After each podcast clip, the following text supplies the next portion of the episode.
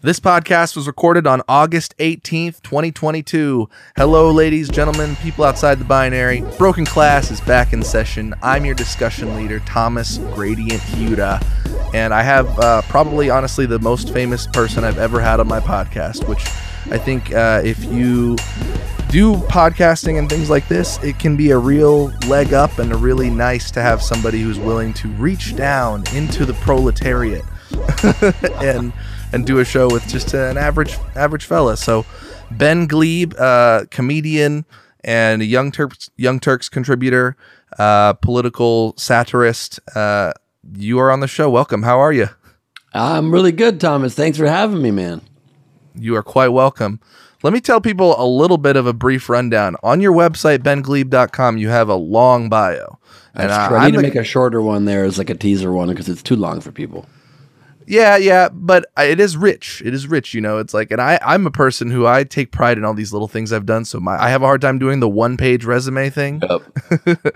but um, for, for example, uh, things that you did that that actually came to my attention was uh, the 2020 election when you kind of dis- determined, as I had determined at the time, that nobody looked like they would be able to defeat Trump using conventional political tactics, and you decided to run for president, and uh, you had a relative amount of success despite the fact that people were gatekeeping at every corner. I would say, and and often yeah. giving you this slick little "you're a comedian." Is your is your campaign a joke? Kind of, they think it's funny and ultimately it's probably not that funny every time they're doing it um, but uh, you also were the host of the show Idiotest 210 episodes recently it was on netflix trending it's a game show where you did brain teasers essentially and demonstrated uh, your love of of owning idiots uh, mm-hmm. revealing the stupidity that we are a little bit too uh, okay with potentially in our society or or that we promote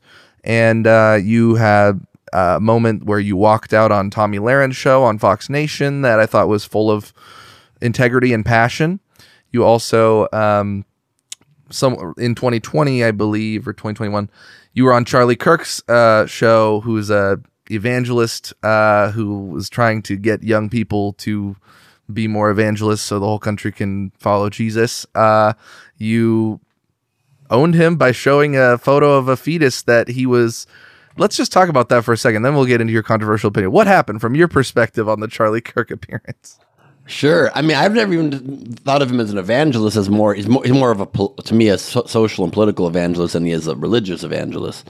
Mm-hmm. Um, but I'm sure he also wants everybody to be very fervent with his exact religious beliefs too. But he reached out and asked me in my DMs if I would go debate him in his studio in Arizona, and famously. Um, Eric Swalwell, Congressman Swalwell, got the same DM and turned him down and put him on blast. And I instead said yes because I wanted to go debate an, erect, an, an erectionist, an insurrectionist to his face.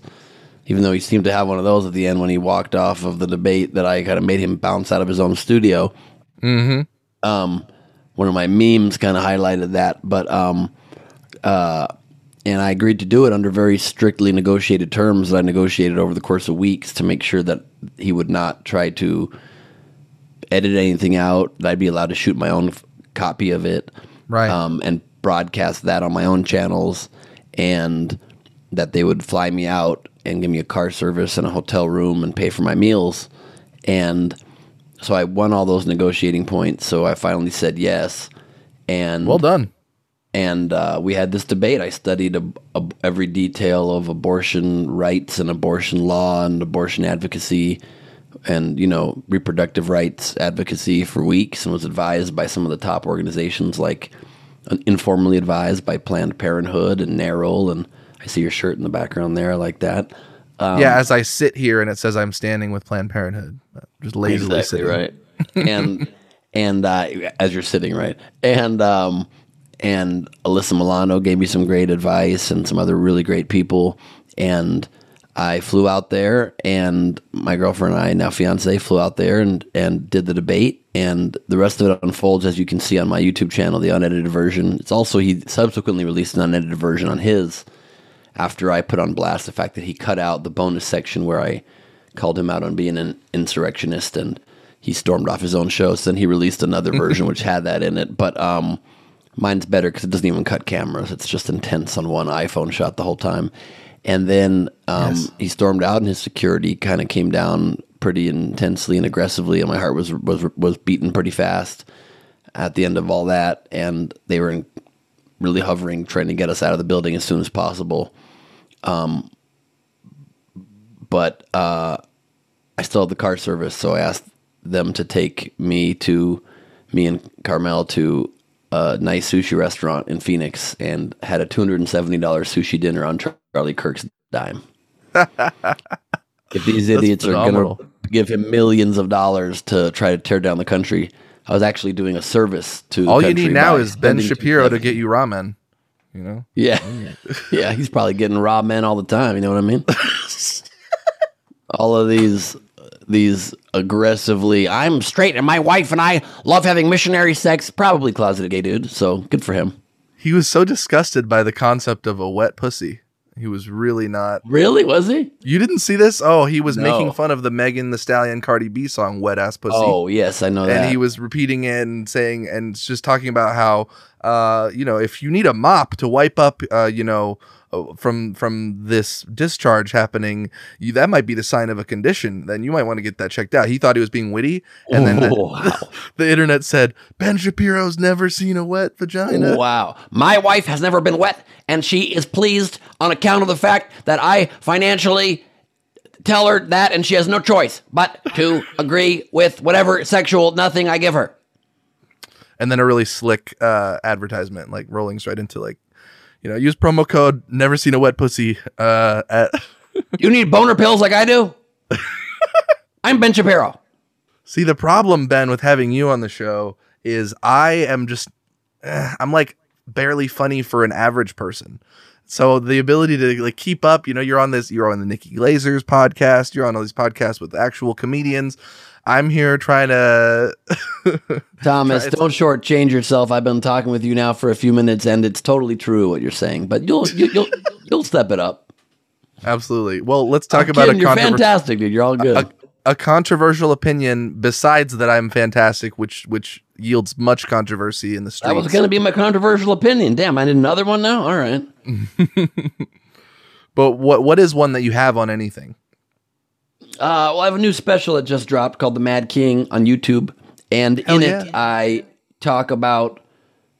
Um, I know you've seen it a couple times, two yes. and a half times, yes. roughly two and a half.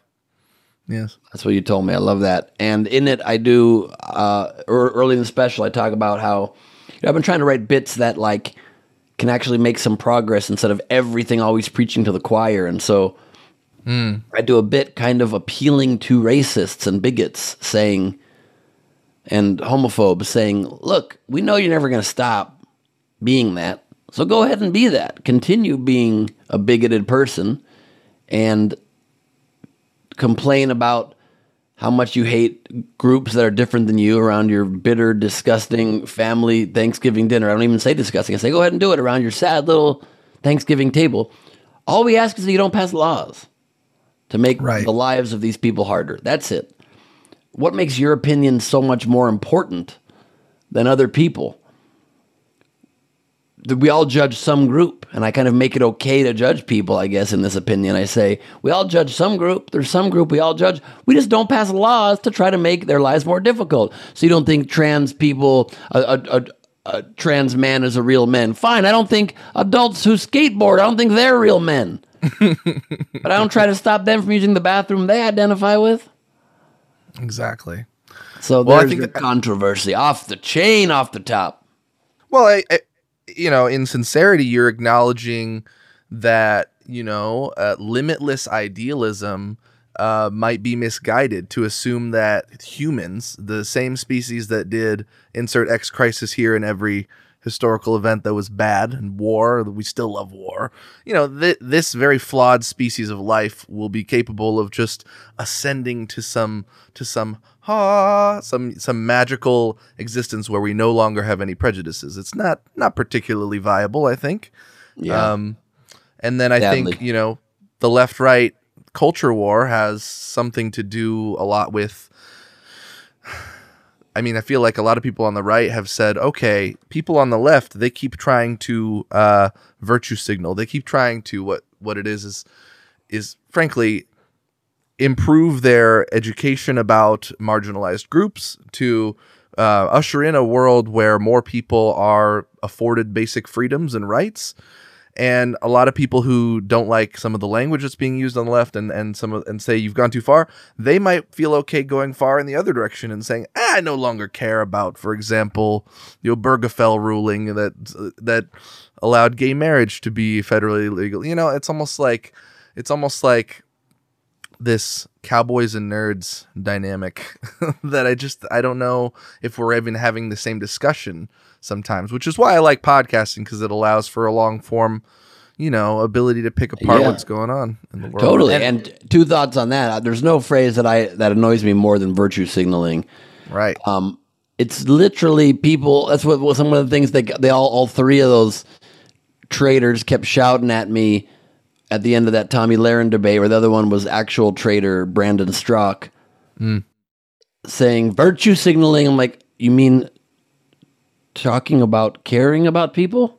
Right. Me speaking out loud about how we need to create equality finally for marginalized groups.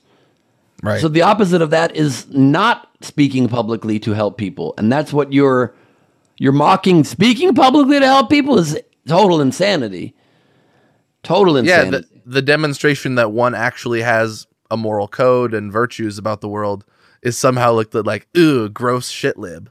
so insane. And then uh, there what you said. There was another thing I was going to say. I don't remember it. That's fine. Um, you also um, have this Nowhere Comedy Club. Uh, is that's I'd love to get a update on where that is moving forward and, and what that's been like because for example again uh, I've got a list of people who have been a part of this project that you did with Steve Hofstetter uh, I think you and him kind of co led this initiative during the pandemic to create a space where comedians could get their, I mean, their livelihood taken care of by being able to do comedy shows in a way that was that was safe uh, and took place online. And you got a lot of testimonials, um, people saying that it was a lot more dynamic and interesting than than they had expected from a virtual experience. I mean, obviously, people were doing shows in cars and you know, in rural Ohio, and Chappelle's hosting things. Everyone's trying to figure out how to do events and being able to get I mean, comedy. Obviously, a lot of people in my audience might not be inclined towards like stand-up comedy or or name it as one of their favorite things. It is one of my favorite things. You know, I lived in Manhattan for a year. I went to a lot of clubs, and you know, one thing comedians understand that maybe the general public doesn't is that you don't know that your act is working unless you're working it out on stage and you need to refine it with an audience. Um, so you had the Nowhere Comedy Club project, and you had guests such as Sarah Silverman, Bill Burr, Nikki Glazer, who's one of your good friends, Greg Proops, Jamie Kennedy, the Sklar brothers. I grew up loving their show Cheap Seats mm-hmm. on ESPN. So funny. Judah Friedlander, Todd Barry, Christian Finnegan, the list goes on. And so t- uh, I'd love to hear about uh, that experience and also moving forward uh, if you're what's going on with it. Yeah, uh, it was an incredible experience. It's just an idea that I had to try to solve for an immediate problem with my back against the wall was trying to figure out how we could still have a very enjoyable and very workable, um, high functioning online show. Because a lot of people were trying to do it, but they were failing at it and making it horrible and really hurt us because they were they were staining the idea toward a lot of people's eyes.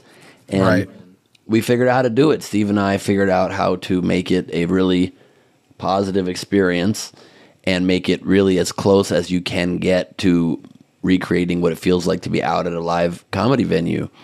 And it was amazing. And um, what we didn't expect was how much. And, and we expect we, we hoped it would give a lot of community and a lot of joy to people as not as an audience during a very hard time as well, which it did but we didn't also expect that it would create such a strong knit community. Um, people's lives were really changed by it.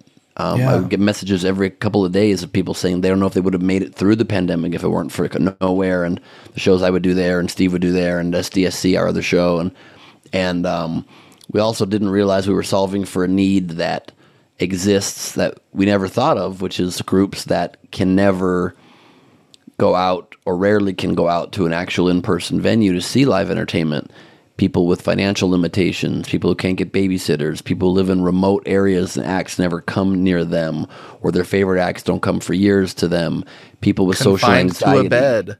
People confined to a bed with disabilities, social anxiety, um, that are never able to experience a live show. And, you know, we have people on the autism spectrum and with autism that come to our shows. We have people that have been introverts their whole lives that are now bit players in my Gleib off the top show and our funny characters on it and and um, it really was really cool. So in all pandemic, I did a show monthly with Greg Proops, a two man whose line is it anyway show, basically called Greg and Gleib. It's a G thing, and the club is continuing. Um, it's not at the height of where it was when nobody had any other options, so we're trying to figure out how to build it back up right now, but we've still got about we have about 60 shows a month and now we've got probably about 8 to 10 shows a month at the moment.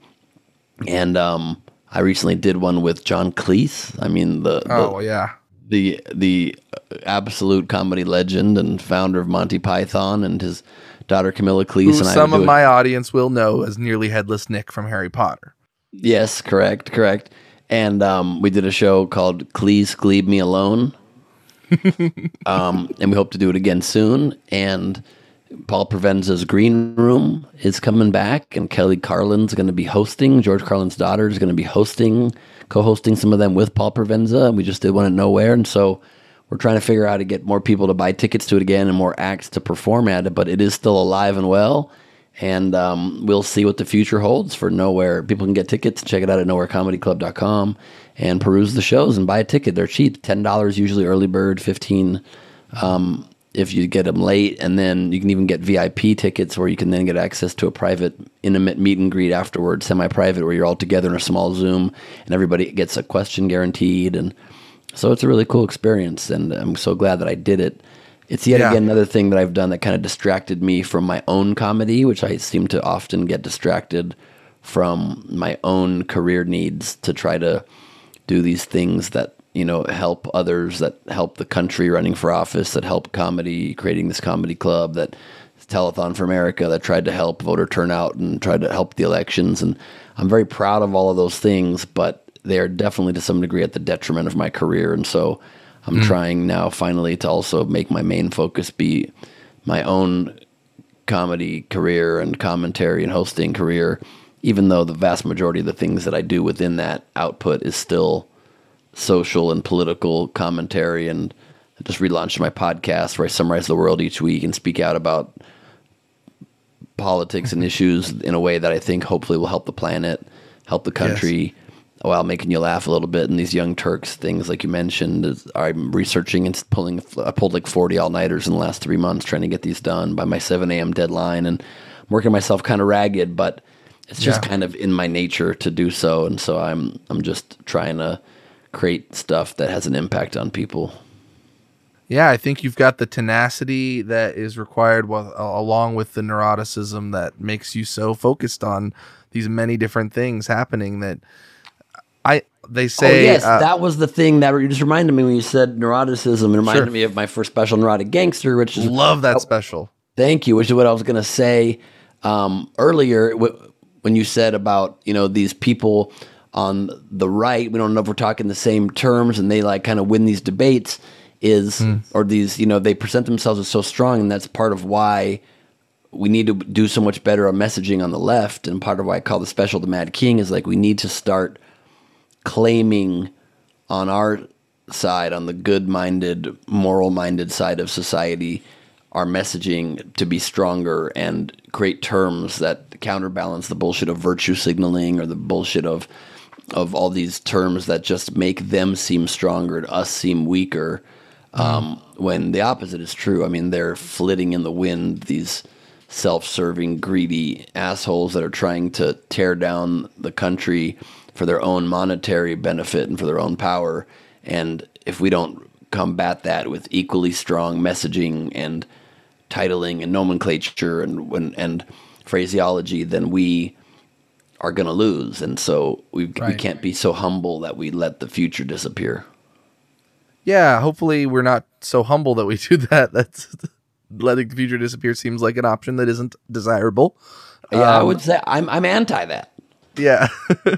I'm um, very pro future not disappearing. Mm-hmm. And and and where dog not scratching on this door while I'm doing a podcast, Henry. And you know I was. You knew I was. Come in. But Daddy has to work, so you can't be making noise on the door. Okay? Dogs do not care about podcasts. Uh, just like most of society probably doesn't, but dogs even less so. Yeah, um, that's true. Uh, and then I think you know doing a little less to infighting on the left. Um, mm-hmm. You know, mm-hmm. like for example, I I would probably have observed a lot of this from being a 28 year old who went to college fairly recently. I went to a small private liberal arts college called Carleton College in Minnesota. 2,000 students, cold, rural, not a whole lot to do except for try to become the most woke person you can. And that is. Uh, again, a no, a completely noble and excellent thing. I mean, a lot of these people too. Frankly, I mean, it, it was the kind of school that attracted people from everywhere in the country, rural, urban, etc. And um, so you had people who had basically never interacted with like black people that came to the school, and then you had people from like Queens, New York, who had never seen farmland. And uh, I, I, guess though that um, it, it did become rather clear to me that I think there I think that people who who want social justice have an have a sense of urgency that is super understandable because so many things are overdue in society where I did where it can on individual levels, right? We have to evaluate on a case by case basis. Be um, troublesome is when you feel so strongly that everybody should agree with this thing that you feel is an obvious truth. I don't even really want to name necessarily something that you will, you know, call somebody out who might agree with you 85% of the time, but you know, and then there's also this is happening concurrently with this online culture growing to epic proportions where it's a lot more attractive and uh, gets you more clicks and views and comments when you're being a little bit more inflammatory inflammatory about people. Totally, but also that's why I don't think it's very helpful to actually be as woke as you can. I think I make fun of that in the special a little bit too. It, that's mm-hmm. too woke. I think you need mm-hmm. to be moral. You need to defend the underdog, but not. We don't need to de- to defend every individual person's every individual feeling being hurt at all times at the detriment and always worrying so much about about um, not stepping on the wrong words or the wrong phrases at the detriment of losing the the war. I mean, we're missing the forest for the trees, and the forest is is is the big battle for the future, and so that's a problem. So. I think we need to also like chill the fuck out a little bit too. Am I allowed to cuss on this podcast? You can. Yes, you can. Great. Yeah, I, I mean, I uh, Can you cuss real quick so I feel more comfortable about the fact that I did. Yeah, Dingleberry, Fart That's Knocker. Really, I don't think either of those count really. um, you you had mentioned the podcast that you do last week on Earth. Honestly, Ben, um, during 2019, which is when I found out about you through uh, Kelly Carlin's interview about your presidential candidacy, uh, I had been in the midst of. It's actually kind of.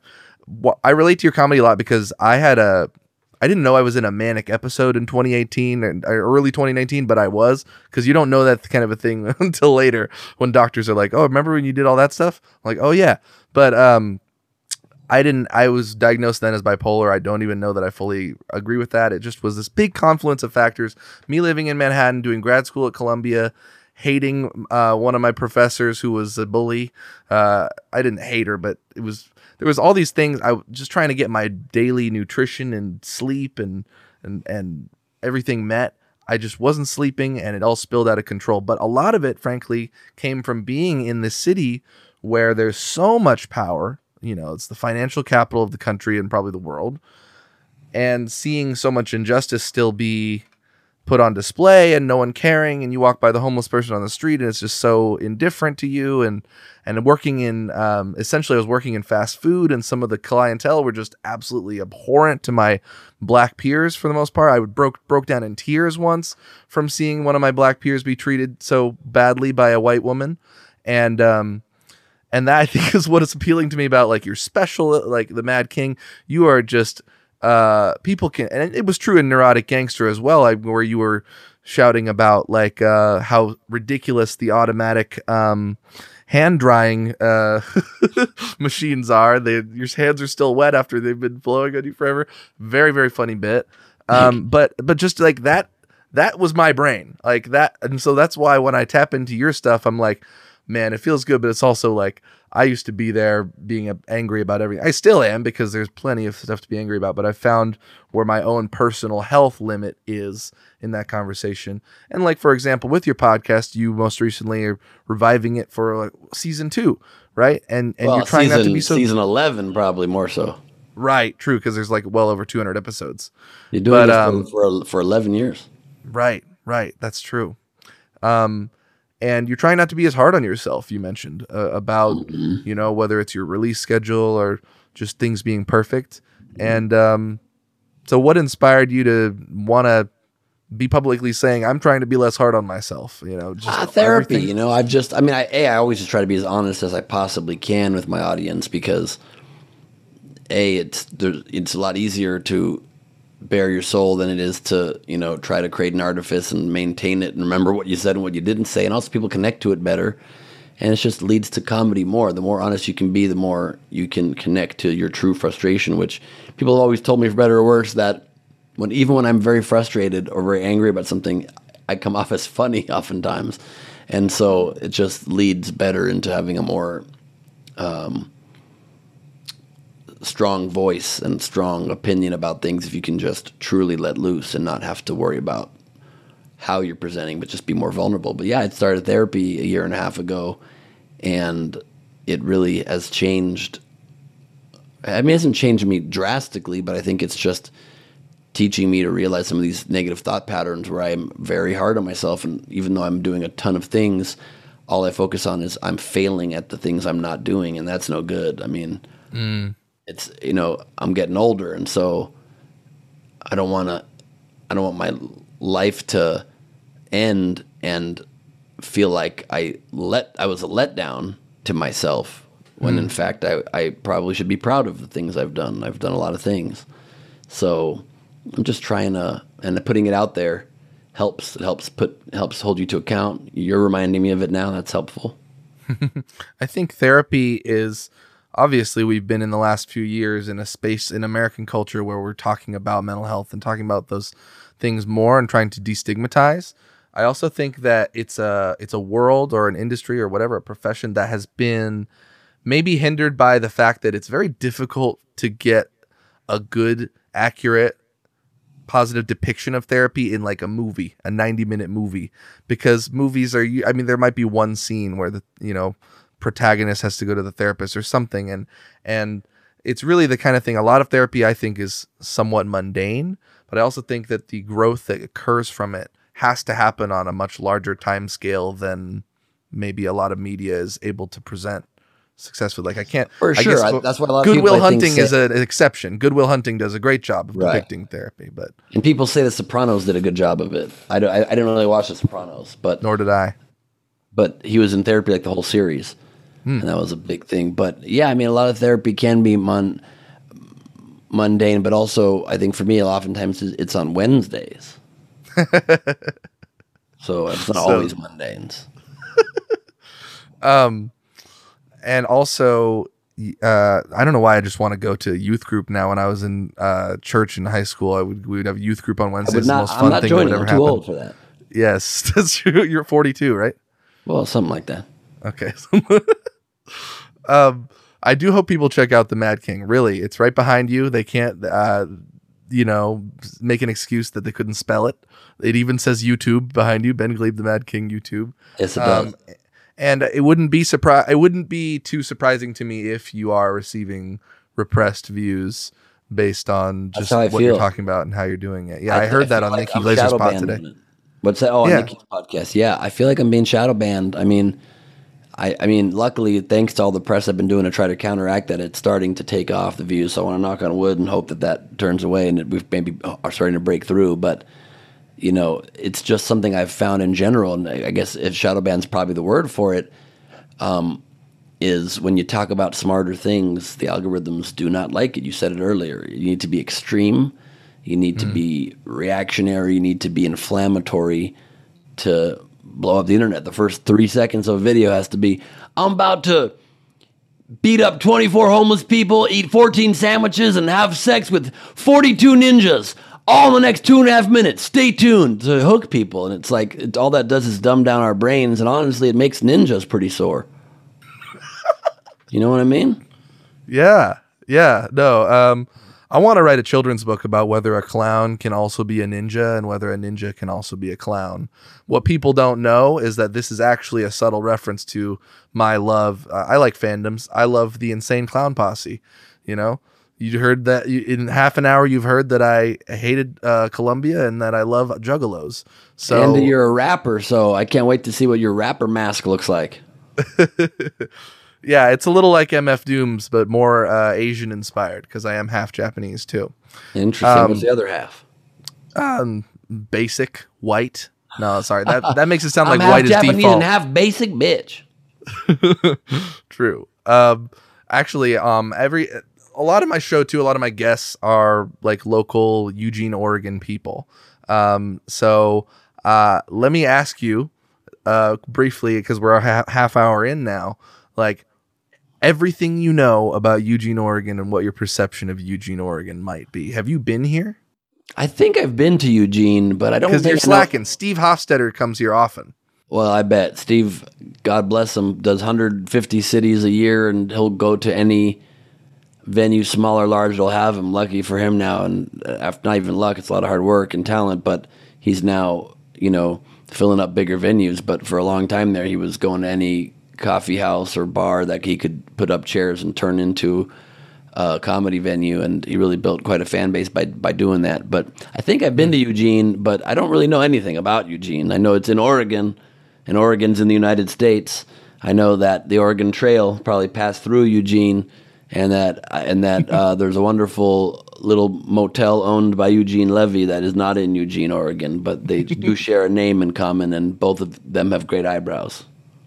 I just hope that Schitt's Creek was not uh, inspired by Eugene in any way, like The Simpsons was inspired by Eugene's neighboring city of Springfield, Oregon. And we will. Uh, True, and also I hope that Eugene was not uh, the inspiration for eugenics, which is not how you pronounce Yes. it. But I was trying to make those connect. well, frankly, I mean, the KKK was pretty present in Eugene uh, and still probably has elements. Uh, and so that's not part of the happy. You're not selling this town great. No. it's You lovely. ran for Uh, mayor, right? You ran for I city did. council. I Mayor. ran for mayor. Yes. No, actually, You I wanted finished to. second in like a I- I- six-way race, seven-way I race. did. I finished second in a seven way. That's hopefully I I needed to lead with that in order to get my foot in the door for you to even care about this podcast. So I'm glad I did that. I do think that it um it probably had a lot of parallels in terms of like honestly I sit back and I look so May 2020 was the was the election like May 19th and then I believe it was on the 24th or the 25th that there was an uproar about a man who was murdered by a, police officer in Minnesota. Uh, so the George Floyd uprising occurred directly afterwards, and of course, a lot of my platform had things that they would end up demanding in the movement, and no one took it seriously before that uprising occurred. You know, and so I got to sit back and say, okay, now you want to do, uh, or at least you want to give lip service to um, some of the things that are being proposed here. Like what? um, I would say that I actually had a had create arts and creativity as part of my platform, and so like I would go to the mayor's art show, and they had literally one art like piece th- that was depicting a person of color, and it was like a black guy like far in the dark corner, and I just thought that was really cringe. So just like uh, I had 64 policy goals that I articulated in eight categories, so I was very very methodical with it. I don't remember them now all that well. Um, but in general, you know, uh, Eugene has just this history of of it's like it's like okay, all of Eugene's history. Okay, we're there's good things in there, but we're okay with racism and we'll be a hub for racism. And then all of a sudden, maybe the 60s happen, and we're like, actually, we're the most progressive place in the world. We're like this anarchist space. Um, I don't need. I don't think we need to talk about Eugene too much, but I, but I, but it's, it's, I, I take pride in helping people confront that history and try to confront it in a way that can lead to them being being more educated about who has always been their neighbors here who hasn't been included. For example, Ward 8. It's the area with the most uh, Latino Latinx population and it's also the most polluted area in the city.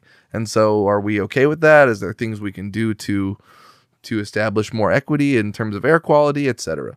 Um, but I sound like I'm on the trail again, and I'm not. But I wanted to say because um, my head goes in so many different directions. Uh, Latinx, about- another term that people are too woke are trying to push on the Latin community that they do not seem to like. That is, seems to be the case, and and you wouldn't have been able to tell people that when I was in college, man, at Carleton. Right. Like I, I mean, you can't even say Latinx in Spanish if that gives you any. You, it, it, it, would right. be Latinx, which is doesn't sound good to anybody. Right. Yeah, I mean, the very basis of Spanish, it's a language that genders every even inanimate object. You know, things are male or female, and to say, well, no longer Latin people now, all of your people are without any sort of identification to what your language has always been based in. It's one of the romantic languages, and I think it's we don't need to get we don't need to do away with gender identity to embrace people with different gender identities gender identity creates a lot of the polarity in the world that makes it interesting and fun. Mm, yeah, I actually like that in your special you, um, Nikki made the point that you uh, do topics that maybe seem like they've been done, like religion, um, but you have in, unique or interesting angles on them, or you just you're a smart you're a smart gentleman, Ben. You you, it's nice to see somebody up there on stage who I know is very intelligent. I mean, I, I don't get that from watching a lot of comedians all the time, uh, even though it takes it takes intellect to, to do comedy. Um, and you Thanks, ended your man. special, funny enough, you're welcome, on uh, wait, what was the terminology I was going to use? Um, what did you end your special with? The moon thing? Yes, lunar events. Who ends their special with a critique of the media hyping up lunar events? But it's yeah. so fucking true. Well, look, a lot of comedians won't take on the moon, but I'll do it. I'm not afraid of Big Moon. I have never bowed down to Big Moon. They can control the oceans, but they cannot control my mouth.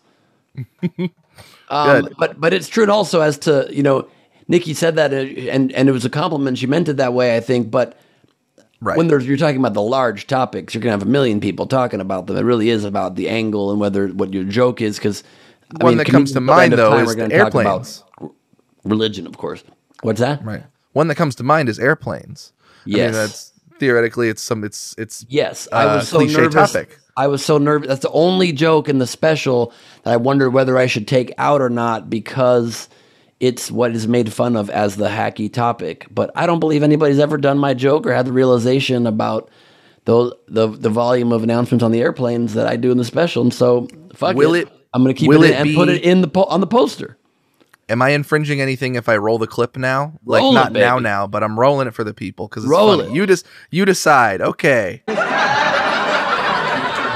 we're not capable of complex thought. We can't even get simple things right. How come we can never get the volume of the announcements right on airplanes?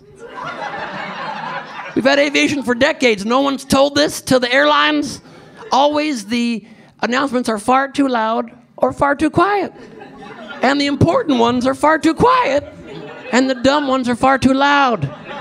The captain of this vessel gets on, he's always like,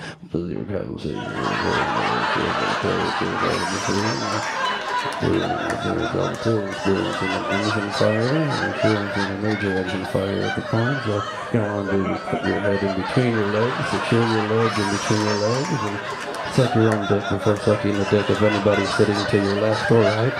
Make sure your dick is firm in your mouth before sucking the dick of anybody to your left. I'm like, I'm sorry, did you say engine fire? And then five minutes later, a flight attendant comes on. We're going to be coming down the aisle with the United Mile Blaster card. We're going to give you 50,000 bonus miles. Can you use that speaker for the death announcement? Because I'm sitting here sucking my own dick and I don't know what's next.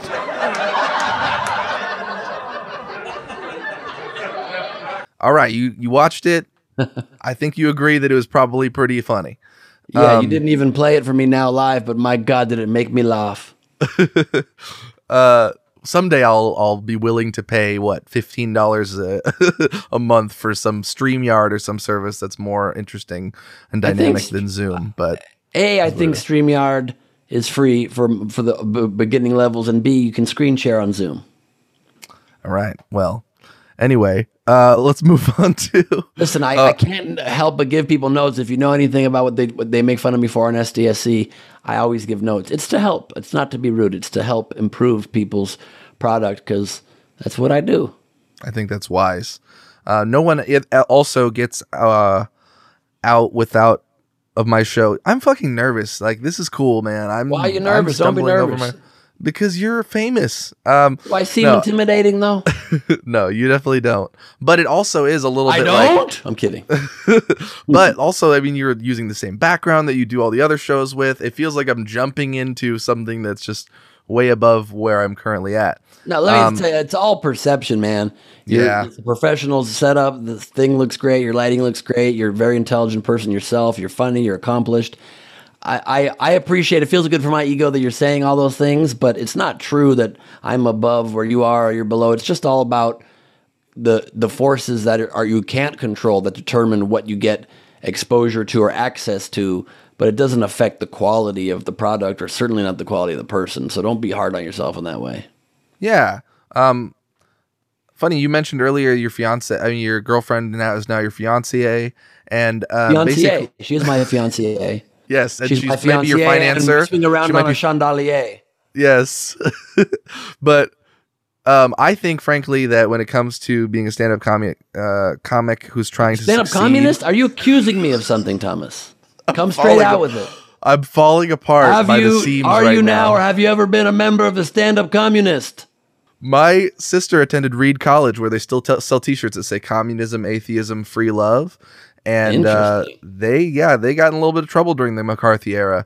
We're about eight steps recruited by Reed College when I was in high school to go to Reed, and I remember to this day they sent me a pamphlet, and I thought it was kind of trying to be intellectual but also very cheesy, and I was not interested. It said, "Man is a reed, but a thinking reed." Yeah, that sounds like them. They have an interesting. Uh, well, we don't need to get into Reed College. What I wanted to get into was that success in stand-up comedy to me, it's it would seem like in in showbiz in general, there's like a really like I mean, when you're making millions of dollars a year, that's like that's like what, like the one percent of the people that yeah. actually do your I mean, act. Actually, people that less than that, it's probably it's probably 0.1 of a percent. Right, exactly. But as far as being successful, you know, being financially comfortable enough, percent is one in a hundred. So I mean, it's probably 0.01 percent. But go ahead. Sorry. Yeah, frankly. So you know, you I would think of success as being like, you know, some of the basic life needs that are met, you know, enough notoriety, you can go out and get some love when you're on stage. But the fact also that you've convinced who I'm uh, told is a beautiful woman to marry you, I think uh, you probably have more success than many of your peers just from that.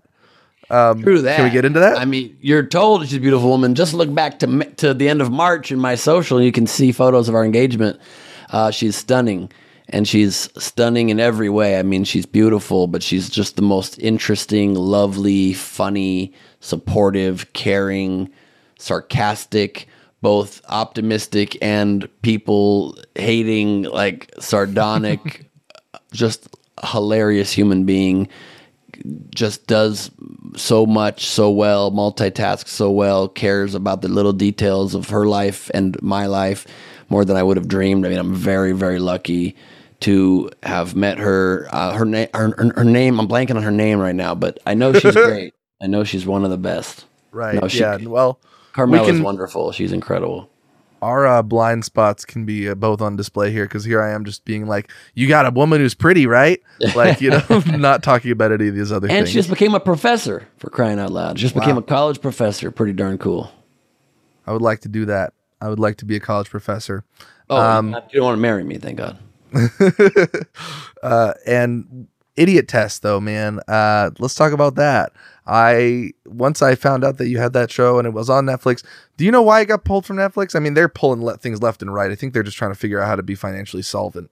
Yeah, I don't know. I mean, you know, they got it second run. They got it for cheap. I know that we were the second game show ever on Netflix. It was Jeopardy and then and then my show and I know that it tons of people were watching on there because I would get messages constantly of people discovering it.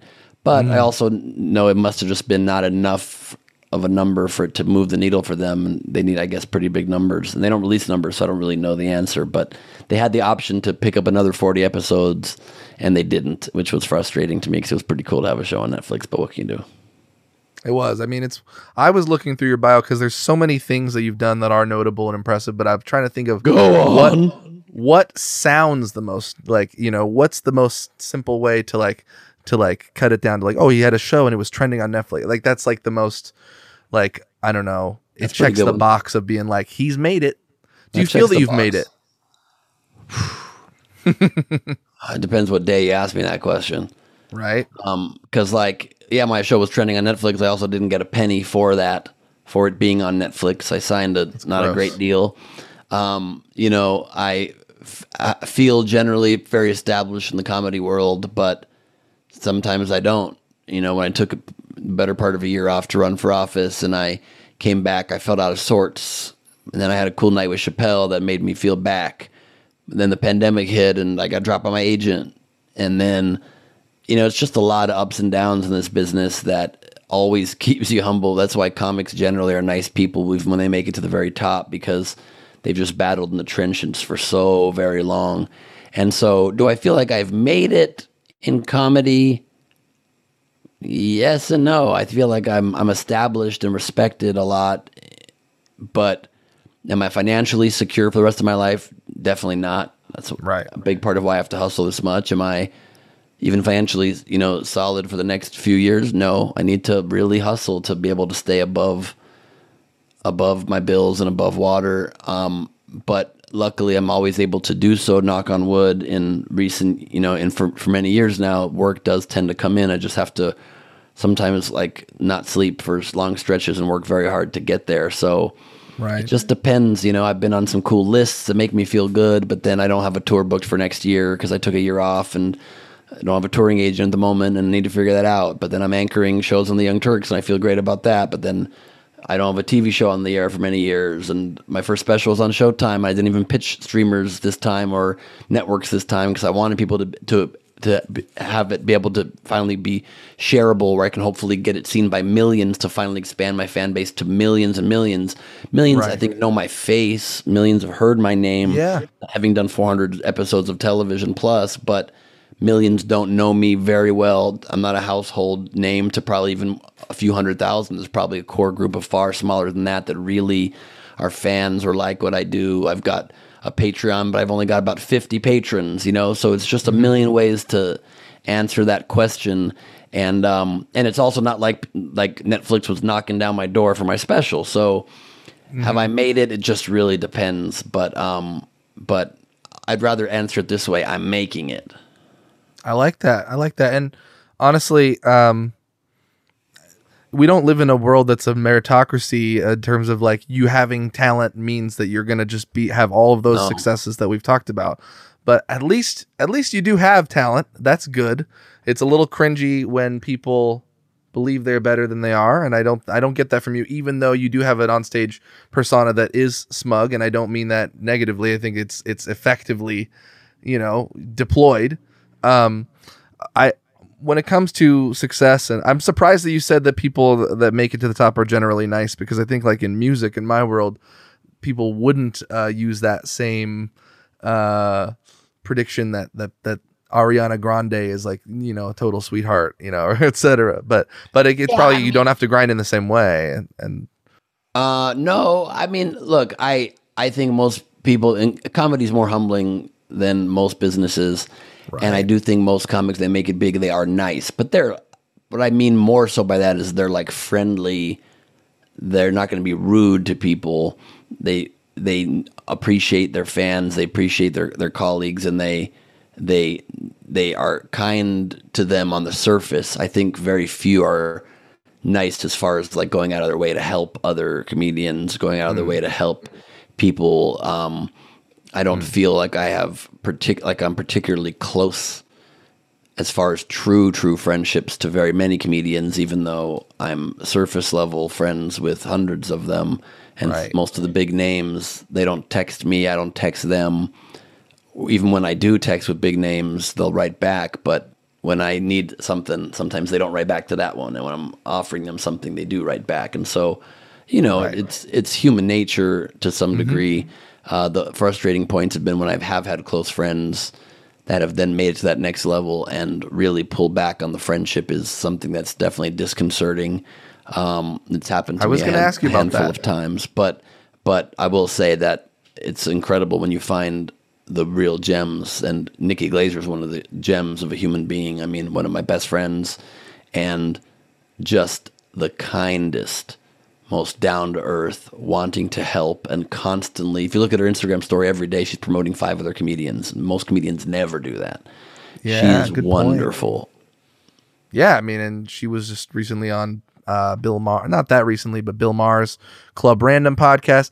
Does that is that a dick move that he already had like such a he's got a show with the panel, he can bring people on, he's making, you know, big ratings and whatever, and he wants to come into the podcast scene now and also do numbers there? Yeah, that's annoying to me kind of in general, even though I also get it just because right. they like I don't feel probably secure. Like he might think, what if HBO cancels me in two years? What do I do? Mm. I need to have the access to my fan base. You know, I find it a little bit unnecessary and a little frustrating that I haven't been able to get another or even had opportunities to be considered for another TV hosting gig or a game show hosting gig. And like Fallon's hosting a new game show and Kimmel's mm. about to host a new game show. It's like, do these guys, you're hosting the Tonight Show. Do you really need also a small game show? Like, hmm at least he's having somebody else kind of host that to some degree. So that's cool of him. But you know what I mean? It's like, it's frustrating that all these huge stars, but they're not doing it to be dicks. They're doing it because they also need to secure their own security. So it's more so my own insecurities that think that I think more than it is unfair because I probably would take work as I can get it too.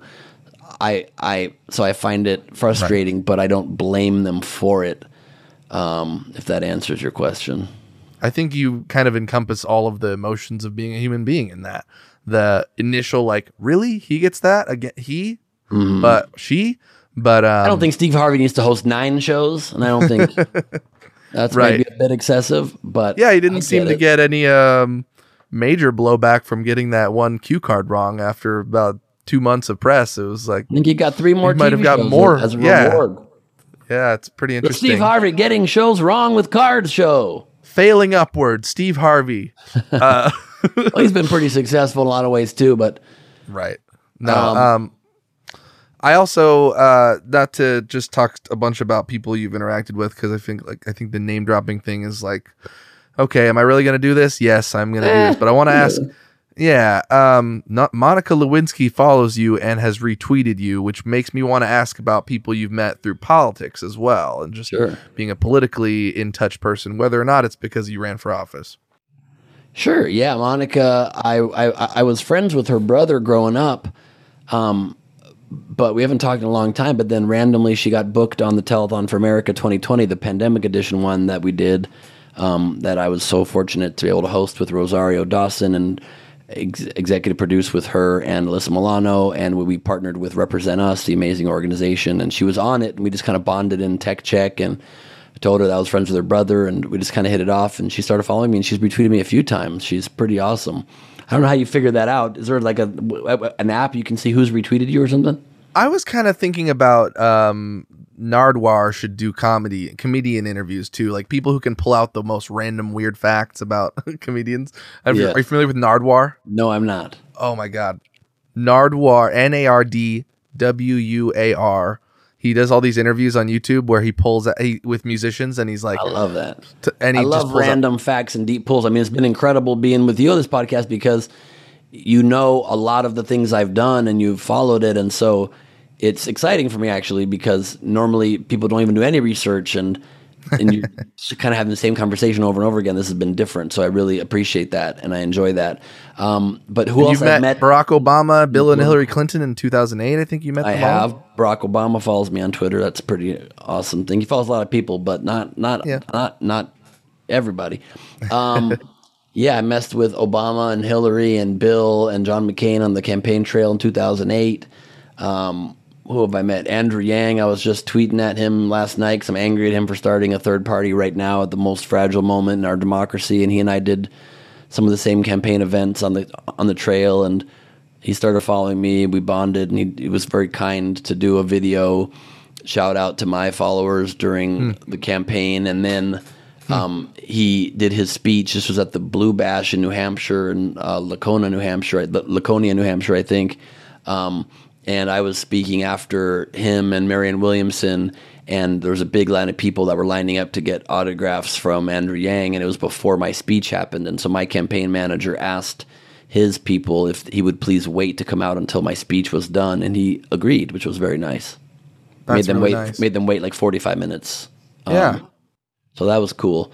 Um, I like him. I think he sees things too much though, as far as winning issues and losing issues, and he. Mm. Um, and I and which I can which I also that's why I'm a little bit on the fence now about why we need a third party in this country, why he's doing it now, and he was just trying to. I just think it's the wrong time, and I'm very afraid that he's just going to to give the election to the Republican again. This is not a time for a spoiler right. party when our democracy is very very fragile, and he has not replied to those tweets yet. So we'll see if he does. But well, um, I think the standard response to this is not the time is you always tell us this is not the time because we're always told that it's the most yeah, essential election and i know that's true but it is more true every time i mean i, I, yeah. I don't think it's hyperbole like the, right. the, unfortunately the circumstances as far as our democracy goes are getting worse and worse and yeah. so it really is much more the time like we thought that in 2016 uh, when mm-hmm. trump was running and but is it not clearly way worse in 2020 when an insurrection happened and we're now denying elections free of evidence and half the country believes that there's fraud that an election that's completely widespread fraud free is fake and is leading towards that? And is it not worse now 2 years after that when the former president has nuclear secrets and top secret documents at his house and people are calling to defund the FBI and threatening our law enforcement agencies just because they went and executed a search warrant to take those documents back before even any charges are made. And still, he's trying to over subvert the election, and that's uh, that's demonstrably worse still. Yes. And the people that voted against him, the most obviously traitorous president we could possibly have, eight of ten just lost their seats in Congress that right. voted for his impeachment. So it is just true that we are in a worse place right now. And right as I tweeted at him last night, it's like, look, I could get behind supporting the concept of the forward party if you promise to not run any national candidates till more than four years from now. That would take us through the midterms and the next presidential. And if things seem to be writing, the ship seems to be writing at least back to some semblance of normalcy, then go for it. But yeah, full disclosure, I uh, would love to have him on my pod someday, and maybe he can respond to this discussion. Really, but yeah, who knows if that would that would take place? I definitely really enjoyed his presidential campaign, and then when he ran for mayor of New York City, I kind of observed that maybe there was some he was willing to attach himself to ideas based on what's politically popular. Um, uh, I don't and, like that. But I also th- I know, but I also think that he probably genuinely, whether he has allowed himself to believe this or it's uh, he has a well reasoned um, rationale for it, the the problems in our democracy and the things that are breaking down, he would probably describe as specifically a function of the two party system, and he, he would say that we that this growing clash between parties that's that's making this cult of personality arise on the right and this sense of what's going on on the left like we're having to deal with all these catastrophic things like is a, a outgrowth of the two party system. Sure, but he wasn't. I don't know that, that, I agree. But he wasn't saying that when he ran in 2019 and 2020, and he wasn't saying that when he ran for mayor just last year. So he's only right. saying it now when he's out of options. It seems the with, thing that people have known him for on a wide scale, like the UBI, it does. That's not a part of the Forward Party's platform because he's he's just trying to I mean, I can, I can relate as a person who tried to get in politics and tried to grab as much credibility as I can, but it seems like he's trying to find people as broadly as possible that will be palatable to his idea of the forward party, even if they have done things in that, like, even if they're standard issue Republicans who have supported all the wars and the things in the past that have been like do do you really want these people on your side andrew i don't that's know. the thing i don't understand either is like i totally do think we need a third party and i think a two-party system is idiotic but the modern day republican party with v- very few fringe exceptions like kinzinger and cheney and that's only with the issue of democracy they still vote against very common sense moral things that are needed in most other categories how can they be in the same party? I think I oftentimes I, I get torn a lot between that a lot. I always try to speak to the other side, and then I think, forget that. They're too far gone. They, in my eyes, the modern Republican Party has pretty much become a, a force of evil, and so you can't have a party mm. made up of half evil and half good. That's not a party. We need to we need to push them into the dustbin of history at this point a friend of mine who hosts a podcast locally here called Spent the Rent Podcast, Patrick Stutz, he texted me today. We were talking about Liz Cheney. I watched her uh, concession speech where she unequivocally concedes that she lost by the, a lot, which would have been hilarious if she did not concede it. If she was like, would have been funny. This was a fraudulent election. We're going all the way. but that would have been funny. But she was also um, Iv- invoking Lincoln and how he lost a House and Senate race before he won the presidency, and kind of doing this. This this is the beginning of the fight, not the end, kind of thing. My friend Patrick thinks that she will run on a third party ticket um, to try to ruin the election for Trump in 2024. Well, I hope that happens. I hope that happens. I, I'd also love to see her with a very tall black hat and a beard. But I I was thinking it would just be interesting in a re- Republican primary to see her debate Trump, but that would be awesome too. That I would love too. Mm-hmm. I would mm-hmm. love that. She'd be good at it. Um, she talks a little slow, but she'd be good at it. Um, but uh, how much has our democracy fallen when we are hoping we are saved by Dick Cheney's daughter? Right. Um, I want to be respectful of your time. You've had a really long day doing press, and uh, even though it's clear that you're having such a great time with me, you want you actually want to be doing the pod for like two or three more hours. I want um, to keep I, doing it for hours. I, I'm the one that has to reject and be like, okay, Ben, you're a little bit too pushy. Oh, but please let me stay. um, the final question of the show is, is, I mean, it's directly related to what we were just talking about. And in fact, I should say that your campaign's motto was "Take our take our democracy back." Yeah, you know, well, pre-insurrection, pre-insurrection. That's what I'm saying, man. Like these people, these out of the box thinkers, we always think that they're just these fringy people, and then history tells us we should have been listening to them. well, look at look at how many people, like you said up top, kind of didn't kind of laughed at the idea of a comedian becoming president, and look at Ukraine now, the hero Zelensky. leader of the planet, Zelensky, famous comedian before before he ran and played the president for many years on on, on a comedy show. Right. For me, it was talking about the basic dignity and rights that unhoused people have because Eugene is the most um, the most unhoused people per capita in the whole uh, country. And wow. um, we just also we're also a very big track and field town, the hometown of Nike, birthplace of Nike was University of Oregon, and of course they've got these big track meets, and they sweep all the homeless people away and and and and re- force them to relocate in ways that are often unsafe and etc. Um, so not cool. So that's something I talked about, and then that became a much bigger issue afterwards. But um, it's always an issue. And the question that I was getting to was, what is something that is broken in society, and what is part of a solution in the mind of Ben Gleib? Our democracy is broken. Our government is broken. Um, and the solutions are we need to in the sh- in the immediate term indict Trump on every charge possible. I want all five cases that are coming at him to lead to three to five of them with major indictments and convictions and jail time and jail time for all of his. No one's above the law. Supporters endorse. That's a basic part of what our country is that no one's above the law. And starting to then, beyond that, jail anybody who then continues saying, oh, they are doing this as a p- political persecution. If you don't have evidence, you don't have an opinion. If you don't have evidence, you don't have a right to say that what's happening is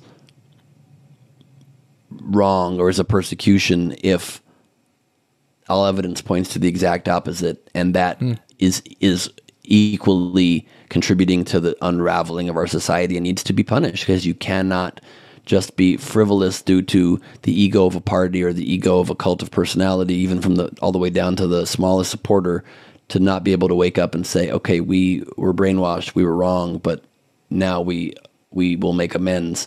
You stick by it. You also then become an enemy of the state.